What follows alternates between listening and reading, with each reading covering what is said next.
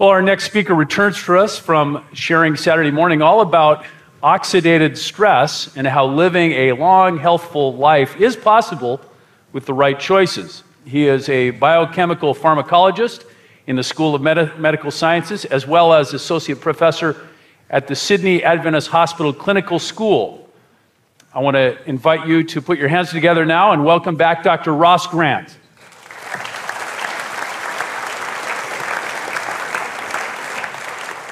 Well, good morning, everybody. I mean, even looking out over the, the, uh, the audience here, I can't really see anybody because of the lights. But uh, it's great to see. It looks like it's pretty, uh, pretty full, and it's great to see that on a Sunday morning, particularly a Sunday morning in paradise. So, what we looked at yesterday, we, we asked the question, first of all, is it possible to live forever? Can we get a pill? Can we get a potion? Is somebody going to be able to give us something that we can actually live forever? And it turned out that that was going to be pretty much impossible. At a physiological level, it really is impossible. But then we looked at the possibility is it possible for us to live healthy and well for a long time? And that's what we all want, and it doesn't matter what age that starts. And the interesting thing, particularly uh, working with students on a regular basis, I noticed that there are an awful lot of younger people that have actually a lot of problems. And uh, I think we can clear up a lot of those if we make some good choices when it comes to how we look after ourselves. So let's have a look. Today we're going to have a look at the impact of lifestyle choices on our state of health and disease. Now there's a little bit of science in here, so I hope you're going to be okay with that. It doesn't matter, it's not an exam. You can just sit back and relax, and if, it, uh, if you have a question, you can always ask me later. In fact, I think we've got a bit of a question time afterwards, so make sure that you put down some of your questions and uh, uh, we can hopefully address those from the front. So, this is what we did the other day. We just looked at uh, the idea that we've got uh, you know, our body made up of organs, tissues, cells, and that in fact, if we keep damaging, the faster we damage our cells and are unable to clear away some of that debris, that that actually ages. Because we talked about yesterday how our bodies pretty much are renewed every 10 years, and we talked about different cells, uh, different cell types, you know, our skin cells lasting around about two weeks to a month, our gut cells lasting about four days, our blood cells, at least our red blood cells, lasting about four months cheek cells about seven days, and then we went on from there. Uh, can you remember? Does anybody remember how long our fat cells last for? Nine years. Yeah, most people remember that one. Okay, so the thing is, though, but around about 10 years or so, you've turned over pretty much all your cells. And we were thinking, well, we worked out that if you can get the cells that are making the new ones, if your new cells are the same or pretty close to the same as the last one, you're not going to age, or you'll age a lot slower. Does that make sense? But if you increase that stress, or in other words, you increase the damage, what we call oxidative stress or oxidative damage. Now, we all know about psychological stress. I'm going to mention that again in a minute. But oxidative damage, oxidative stress, will increase the aging process. So we don't want to do that. So the two things were can we decrease the damage to the cells in the body? And this is how we can reduce or slow aging. And that, of course, is going to help our tissue live long. And not only, most people think of anti aging in terms of the way we look, but it's got less to do with the way we look and more to do with the way that tissue can perform and do what it was intended to do. Does that make sense? So we want to really slow that down so that we can live healthier and do all of the things that we enjoy doing. So we want to decrease the damage we do to the cells and we want to increase the repair of those cells. What can we do in our lifestyles that help to do that? Now, the first thing we talk about, and most people, when we say the term stress, they think of psychological stress. And some people think, well, if I'm stressed all the time, and you see people that are stressed, they do look like they're aging faster, don't they? Well, it is actually having an impact. It's actually driving a lot of biochemistry that keeps its wheels, like having your foot down on the accelerator and just keeping the car revving for the next 24, 48, you know, etc., 72 hours. And that's exactly what's happening with the body. So these mental health conditions, anxiety, depression, schizophrenia, sleep disorders, all associated with an increase in oxidative stress. Now, I want to talk about sleep a little bit more as we get on, but particularly, how do we reduce those anxiety, depression? There's lots of different ways in which you can work towards it, but some of the key things that come out for having healthy psychology or having a healthy uh, psychological state religious affiliation. Now, for most people, particularly with uh, some of the classic, particularly, and it's interesting when people did the research on this, they were criticized because when they were publishing it, it was mostly done around Christian religions. And they said, well, look, you need to have a look broader at some of the other religions. So we can't say how well the others do, but certainly And, and this particularly coming out of the US, most of it was associated with a Christian religion. And that religious affiliation was associated with being less stressed, increased resilience because you increased your social network. Putting family ahead of other concerns. All of us have got things that we need to be involved with, but interestingly enough, making sure that we give family priority as opposed to some of our works. Now, for people like, and I'm sure you're the same as me, uh, time is not something I have an awful lot of. And I need to really reset my priorities when it comes to putting family associations, as much as I love my family. But I've really got to try to make sure that they don't have to play second fiddle, inappropriately, that is. And then people of all ages being socially active and integrated in their communities. What that means is we've got these, you know, our Western society has done a great job of pulling out the, each generation and kind of separating them out from each other. But the healthiest communities and the healthiest individuals in those communities are the ones that interact, where the young ones are interacting with the older ones, interacting with the much more senior ones, and you've got that fluid exchange of experience, youth, energy, energy excitement, getting those together. And often, religious affiliations are going to help that, certainly broader families and extended families meeting up with, but also other community events. And that's why often our sporting events are very good at doing this as well making sure that we integrate across the age range. So, healthy community engagement and having purpose in life promotes psychological wellness and helps to reduce a lot of that damage that's associated with poor health. So, that's number one, and that's a very important one. The other one you've heard a fair bit about, and most people, when they think about health, are thinking about nutrition. It's a good place to start. And we talked about it yesterday reducing those saturated fats, increasing those, increasing those fruit and veggies, and there's really good reasons why they work. Let's just have a look at it. One is that you reduce actually the calories. You're eating more food if you're having whole foods like this. You actually do tend to eat more food, but there's not as many calories in it. If you remember from yesterday, I said the more calories you put in, calories actually drive a certain pathway which you're having in excess, actually not only produces saturated fat, but also produces lots of oxidative stress. Some of you will have seen a study that we did some years ago called the ice cream study. And we actually got people to eat ice cream, and then we measured their oxidative stress levels up to four hours afterwards. And there was a significant increase in that.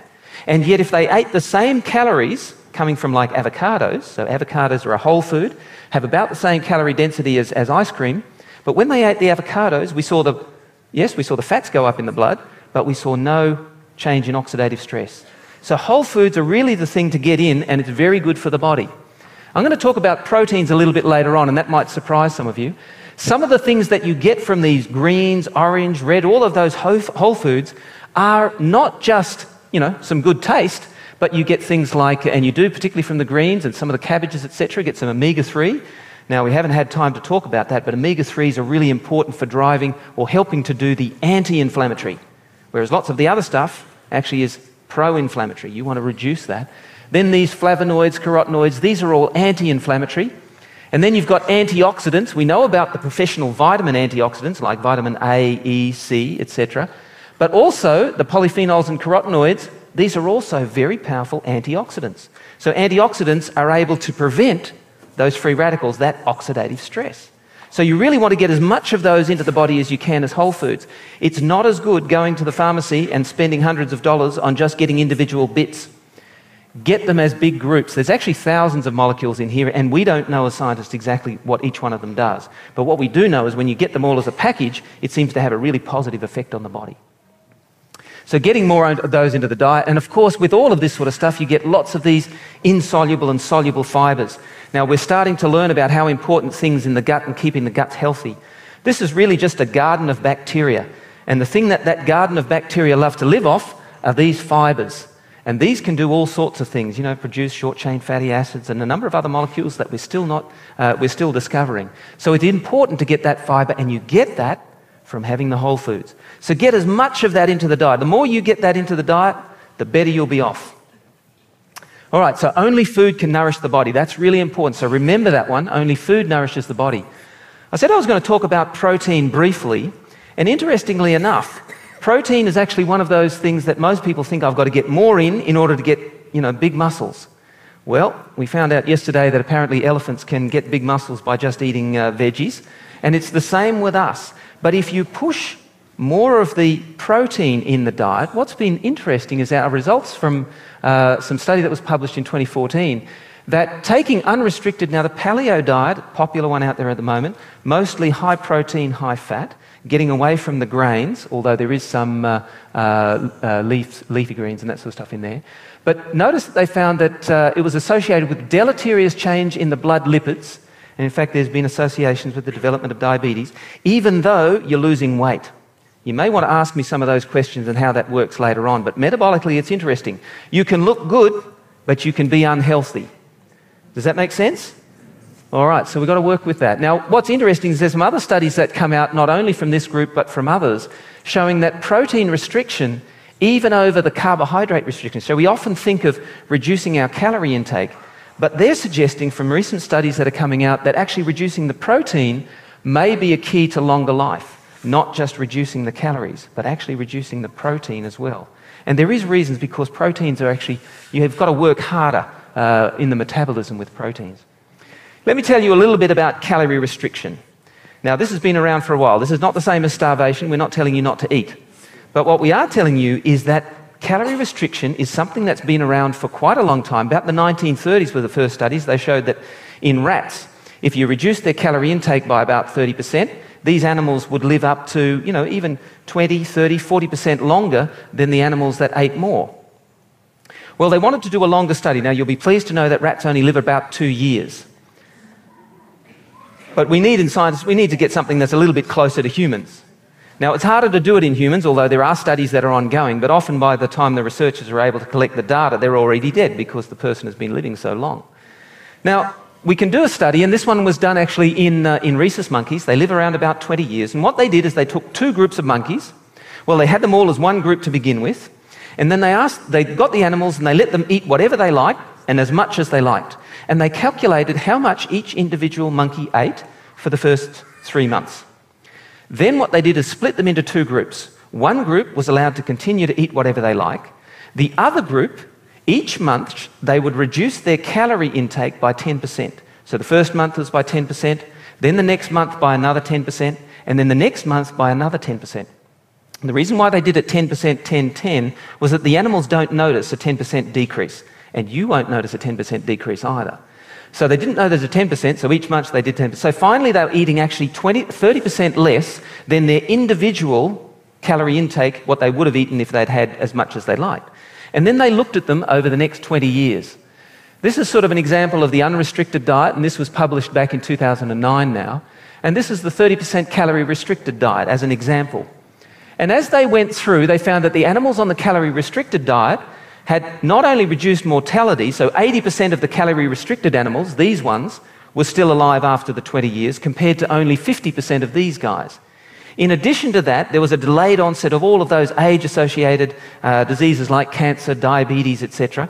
And they found that 70% of these guys were free of any of the lifestyle diseases after that 20 years but only 20% of the, animal, of the other animals uh, that were on the uh, ad libitum diet. So it makes a huge difference. Now, notice, and one thing I like to point out to people is that these animals were on a vegetarian diet. So it's not just how much you eat or the types you eat, but also keeping in mind that we don't want to overeat. Let's have a look at the idea of constant, moderate physical activity. Now, some people want to exercise more, and that's fine. And if you want to train for a triathlon or for a marathon, etc., that's great, go ahead. But it, it's not the marathon runners, and it's not necessarily the triathlon runners that actually make it for, for long life. It is that constant, moderate physical activity, keeping active. It helps to reduce the stress response, and we already talked about the fact that stress actually drives oxidative damage. So, exercise helps you reset that stress. It reduces your desire for food. Now, there's not time for me to tell you about little things about the way the brain works in terms of a little place called the arcuate nucleus that actually switches on your feeding behavior and says, I'm hungry, from signals that are associated from the gut. But when you exercise, it actually switches those pathways off a little bit. It gives you a little endorphin high. Now, you have to do enough to sort of get your face hot and do it for a little bit of exertion, and then you get that little high. It promotes now mitochondrial activity. What does that mean? It means that it actually increases. Most people will know what basal or metabolic rate is. And most people look at somebody and go, oh, they got a fast metabolism and they got a slow metabolism. If you want to speed up your metabolism, exercise.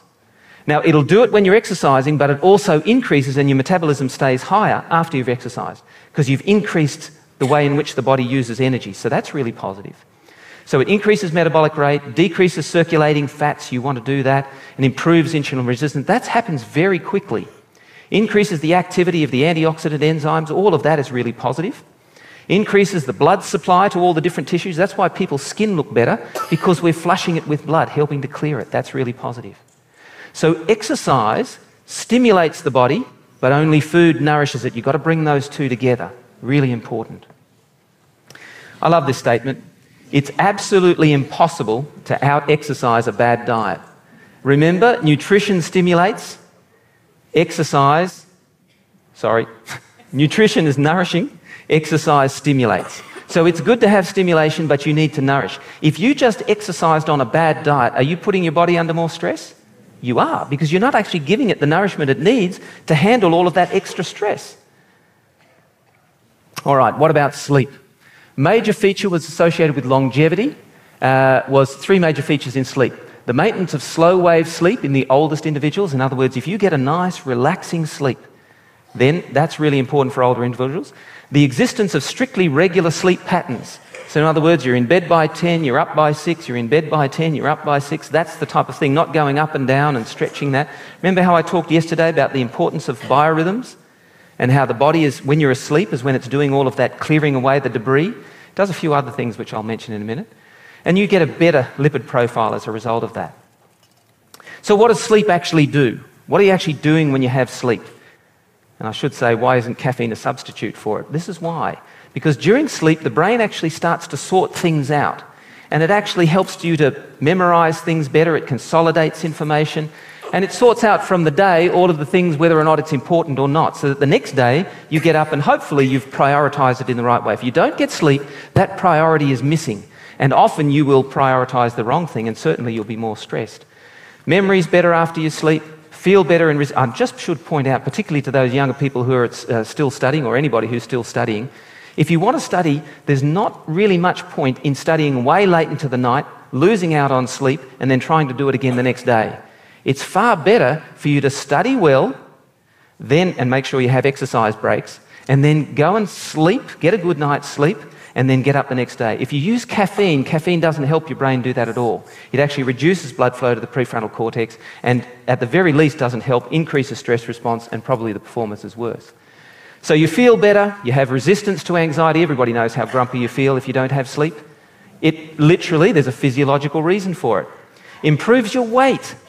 If you're not sleeping well, people tend to put on weight, and there's a variety of reasons for that. One is that you actually don't metabolically function as well, and you've got higher stress levels, but you also end up eating more for comfort food and eating of those foods that are high sugar, high fat.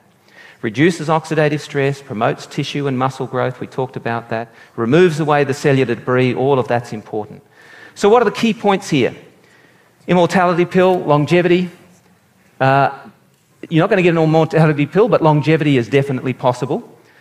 Uh, psychosocial uh, health, vegetable based diet, these are all important to have. Regular exercise, sleep, eliminate smoking.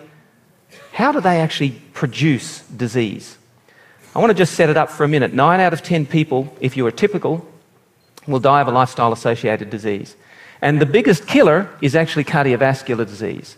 Now, you don't have to. Let me just point out with it with cardiovascular disease. What we do in lifestyle translates into the shift in the biochemistry that produces the disease. We've talked about oxidative stress, talked about aging. I won't mention much more about this one. It was just a study that we found that after the age of 60, in fact, you need to live better than what you did when you were younger because you accumulate oxidative damage faster.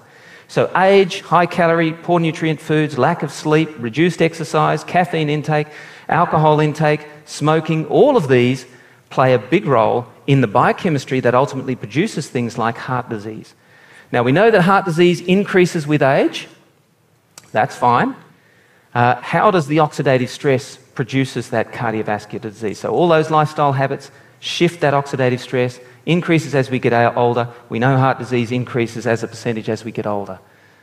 How does heart disease start? Well, it starts off as a little fatty streak. Then it starts to develop into this mature plaque Notice that I've got down here how many decades? Three to four. People are starting with this even in their 20s and even younger. We've actually found it in uh, some adolescents with certain cardiovascular risk factors. Then you get to a point where what's called the clinical horizon, and what happens from there, either that plaque ruptures and therefore forms a clot and blocks it off, or it completely occludes the artery and boom, unfortunately, there's the heart attack or stroke. So, how does that happen? Now, this looks like a complex slide. Let me walk you through it a little bit. This is inside the blood, so this is inside the middle of the artery. There's the blood up there, there's some red blood cells, some white blood cells. This is inside the artery wall, so this is in the wall of the artery. And notice that cholesterol here, cholesterol is going to play a role. But you may not know that 25% of people, or 25 to 50% of people who develop heart disease have a low or normal cholesterol. So, how is it that that can happen? Well, it's for this reason. It's the free radicals that are doing damage to the cholesterol. It's the free radical damage or the oxidized cholesterol that are the ones that are actually what we call pro-atherogenic. The body tucks them underneath the blood cell, uh, underneath the uh, endothelial cell because it wants to get rid of them. The immune system gets called in, and the immune system produces free radicals like superoxide, hydrogen peroxide, etc. And then it tries to get rid of it. And that's fine if it's only happening once a week, once a month. But what if it's happening on a regular basis? If it's happening on a regular basis, you've got the immune system, inflammation, and oxidative stress, and you get this cycle happening so that it builds up and builds up until eventually, so you can't clear it away as fast as the damage is occurring. Is that making sense? If you can start to clear it away faster than the damage is occurring, what would happen?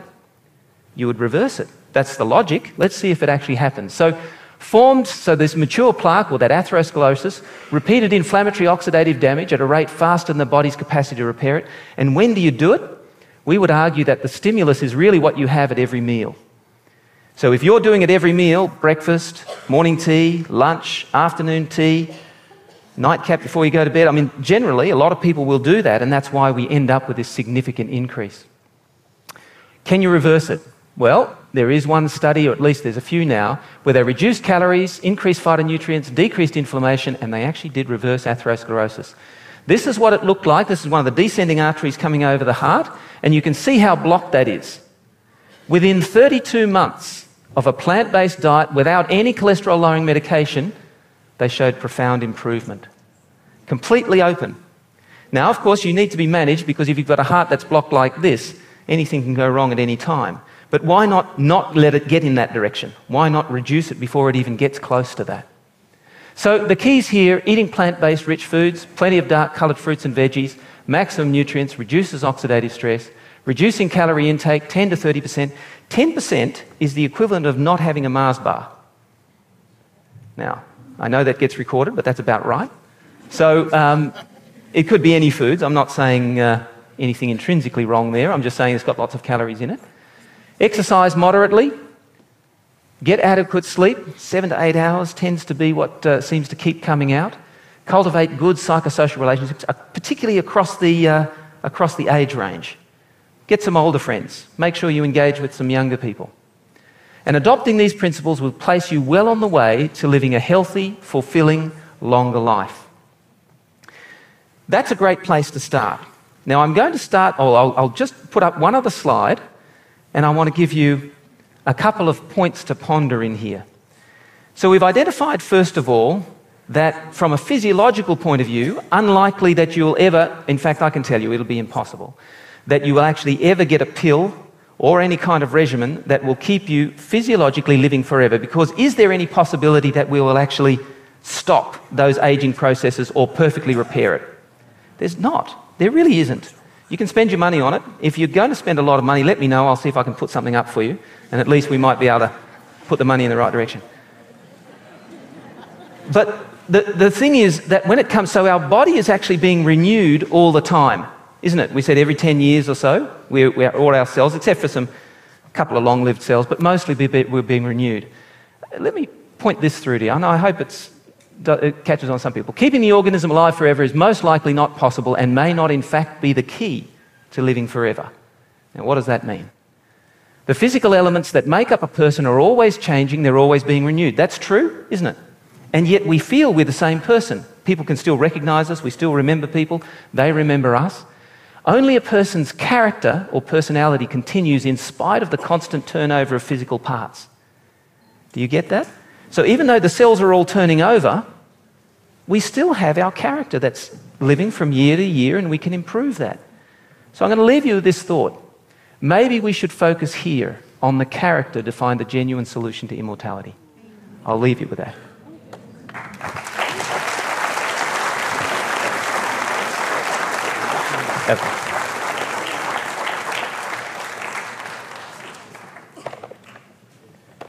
Uh, Ross, I just invite you to come back out. We've got a lot of questions, and thankfully, we do have uh, a bit more time for this. So you're going to be on the hotspot here for a few Okay. minutes.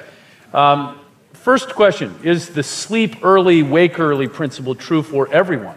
You know, for a long time they were thinking that this is not the case.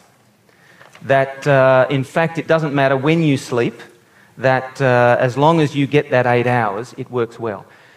What I can say, th- there's been some pushback on that to suggest that even people who might be late, a late sleeper, now my wife is one of those. She's more of an artistic person. You know, she's got the right brain. I tend to have the left brain. And uh, together we, uh, I think it makes a good group. But the, the thing is, the, the more recent studies have come out to suggest that even for people who tend to want to go to bed later and get up later, that they do better if they actually can work out going to bed before midnight. There's something about getting to bed earlier that you actually get a rise in things like melatonin. The biochemistry seems to like it if you can do that. Now, that can be, I think, uh, when we look at all of this together, that probably as long as we can get into a very steady biorhythm, so that we are genuinely getting our slow wave sleep, we are genuinely allowing our body to do all the things that it needs to do when it's, when it's sleeping, and then waking up at a regular time during the day, then I think that that probably will do it for everybody. But the trouble is, when you are a later person, you tend to get disturbed by people getting up early in the morning. I know I get up early in the morning, and you know, if I'm going down for a surf, I like to say goodbye to my wife because it may be the last time. um, it's a lot more shark attacks around. No, I'm only Yeah. joking. Um, but uh, you know, and she appreciates that. But you know, another couple of hours would have been good for her.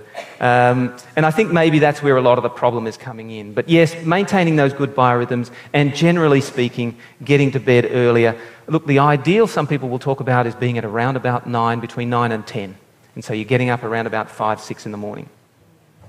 Uh, and the key thing too is that if you're not eating uh, too late at night, so if you're eating, you should finish eating about three hours before you go to sleep. I just feel like I need to repent right now. okay. it makes a big difference. And I know for busy people, it's often the way that people will actually eat later at night and they're, they're working away and obviously nibbling on something and even drinking things, particularly caffeine. Uh, so you really need to stay away from that so that your body is able to get into a state where there's nothing left in the tummy. It's, done its, it's done its work. And then you can actually get into that rest and repair. Otherwise, you're not actually getting there. Very helpful. What about eating different foods for different blood types? Ah, look, that's, that's been popular and it's been out there for a while. Um, and I do get this question on, on a relatively regular basis. There is nothing, in terms of the way this is presented, yes, there are different foods that do fit with different persons, but on the basis of blood type, uh, that's a broad generalization that's popularized by people without a lot of strong evidence to support it. Uh, so individuals will go, oh, look, I, you know, I'm such a blood type and I enjoy having my meat because of that. Um, but if you take it across the board, in terms of the evidence to support that, it's not there. Okay. Um, are there certain healthy foods that we shouldn't mix together in a meal? Yeah, and individuals can actually enjoy, and, and some people can't eat lentils, I think, broadly than, than eating other things, and that's kind of different. So we have to find the good foods that are good for us. Um, and I know I'm not answering that question directly yet, but I'm just setting it up that we are different, and there are different foods that, you know, I love lentils, but there are people who I know that can't eat them. And that's often affected by the microbiome. And the microbiome itself, and your particular pattern of microbiome, can be affected somewhat by your physiology. So we're learning more about that. But about what about mixing some foods? Some people, and it's talked about, you know, not mixing things like fruits and vegetables, for example, or things that have got protein. So if things are taking longer to digest compared to other things, putting things that uh, uh, you know, are going to take you probably three or four hours to digest with something that should only take you about uh, 20, 15, 20 minutes. Potentially, you can end up with, uh, you know, delaying, and therefore there is elements that can cause that to actually be a little bit irritating. So, you know, fruits and veggies with, with uh, some, some animal protein probably won't go well, at least with the fruits. Uh, sometimes fruits with some of the uh, uh, other products, particularly some of the, uh, the, Now, I'm not an advocate for having cheeses, but they can take an awful long time to, to digest, and so you can get some irritate, irritation there. I always chuckle a little bit when I see Friday afternoons on, in some of our academic committees, and they'll often have wine and cheese. And, uh, you know, with a little bit of fruit on the side, and I'm thinking, you know, uh, there's almost nothing in that that's actually healthy for you, um, in spite of what people suggest about the, uh, the red coloured grapes. And uh, anyway. All right. Thank you. Uh, we hear a lot about weight loss. What is the healthy way to gain weight? Good question. Depends on what the issue is for why you haven't gained weight. And let me just make a, I'll revert back first of all, just because people talk about weight loss, and I guess uh, a way I'd like to sort of cover off on weight loss first before I talk about weight gain. In terms of weight loss, when I talked about the, the study on the macaques, and that there was only, you know, they took 10% away per, uh, per month, that's a great way for anybody wanting to reduce their calorie intake. Because you won't really notice that 10% when it comes to you feeling hungry and, and that type of thing. So it's a good way of being able to reduce the weight. Taking it off for a while, uh, taking it off over a period of time as opposed to crash dieting. I guess most people would appreciate crash dieting is just going to, yes, you might lose the weight for that wedding or for that you know, particular beach outing that you wanted to go to, but unfortunately, you're also likely to put it on. Mm. Whereas if you take it off slowly and your body actually adjusts to that, there's really good reasons why that works. Um, uh, you've got some little molecules called leptin, which are actually produced by fat cells, and uh, you might uh, uh want to sort of uh, complain about this to the maker, but you pretty much your body likes to keep you at about the size you are now. So it doesn't want you to get fatter, it doesn't want you to get skinnier. Now, if you happen to say, well, I need to lose a few, there's a little molecule called leptin that when you start losing a few um, kilos, it's going to start screaming to the brain, ah, oh, we're in a, you know, this is, this is terrible, we're losing weight. Try and eat more so that we can put that back on. So when you do, you can do that. If you lose, take 10% away, that's actually not going to scream as loudly. So you won't have a problem. So you'll actually do it by 10%. Now, putting weight back on. What's the issue with, uh, with how you would put weight back on? Generally, the problem is, is um, and it, it can happen often with older people, and there are different conditions that are associated with weight loss. So, this is a much more complex question because it would really depend on what the cause is for, first of all, was it a weight loss and therefore trying to regain that weight?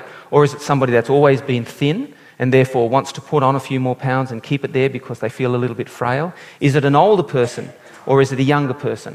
And it makes a difference in all of those. What I can say is that we probably need to look for what the underlying cause for why that weight is low in the first place. And if it's malabsorption, we need to address that. That malabsorption can be from a few different things. It may be the types of foods that are being eaten, so we'd need to address that. There's nothing wrong with fats and sugars. And I talked about um, uh, things like avocados have almost the same amount of saturated fat as an ice cream. But when you put the avocado in as a whole food, you're getting lots of phytonutrients in there as well. So there's, you know, the creator didn't mind putting things that have got fats and sugars, but he put it and he packaged it so that it's not going to do you damage.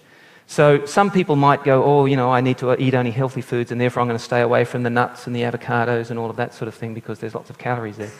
Well, no. Um, there's actually some, yeah, on, on, on, a number of ways in which it's, it's good to get you get whole foods. So I'm sorry I can't answer that specifically for whoever that wrote that question, but you can come and talk to me later and maybe point Absolutely. you in the right direction. Uh, one more question, I think. What is the best type of exercise? Depends on the person. The best type of exercise is the one that you enjoy. And it really is. yeah. It really is. I mean, some people like, I like explosive sports, so I like surfing, squash. Um, cycling is pretty good because I get to cycle and then rest and cycle and then rest. If you ask me to do, you know, a, a, a 10K jog, I'll make it, but I won't enjoy it. Yeah. You know, and yet I know people who absolutely love it. And they'll chat to you the whole way and just going, don't talk to me. I'm concentrating. so you, you really just yeah. want to do things that, that you enjoy. And quite honestly, it's not like you have to drag it out for half an hour. You can do things that, you know, 10 minutes here, 10 minutes there. I'll just say one quick little thing. Uh, I know when I was uh, spending most of my time at the university and I had my, my, my desk on one floor, I could have printed to the printer right beside me. But I knew I needed to get up and move more. So I actually printed to the printer that was one or two floors, I think it was only one floor up, but it at least made me go up and down those stairs a number of times a day. And so doing things that are going to make you move, I think, is really important, and keeping that constant. So you want to make sure that you've at least got about half an hour within mm. there daily. Daily. Uh, Dr. Ross Grant will be available for questions afterwards. We've had a wonderful time having you here at Prophetica. Would you put your hands together and just thank them? Thanks very much. Here you go. Okay, thank you very much.